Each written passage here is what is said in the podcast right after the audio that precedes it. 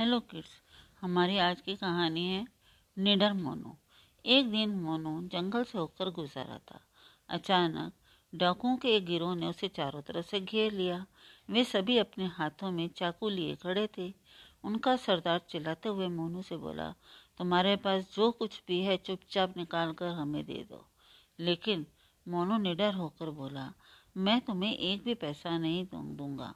तुमसे जो बन पड़े कर लो। सरदार ने मोनू की तरफ़ चाकू बढ़ाते हुए कहा, हमारा काम मान लो, वरना हम तुम्हें मार डालेंगे. लेकिन मोनू जरा भी नहीं डरा। मोनू ने बहादुरी से डाकुओं का मुकाबला करना चाहा, परंतु कहाँ वह अकेला और कहाँ वे कई सारे डाकू उसे पकड़कर उसके कपड़ों की तलाशी लेने लगे। तलाशी लेने पर उन्हें उसकी जेब में सिर्फ़ एक रुपया ही मिला।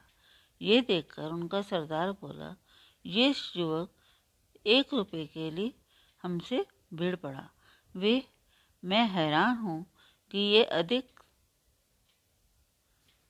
धन के बचाव के लिए क्या करता। मैं इसके साहस का सम्मान करता हूँ। इस तरह के निडर लोग बहुत कम होते हैं। ये कहकर सरदार ने मोनू को छोड़ दिया। Thank you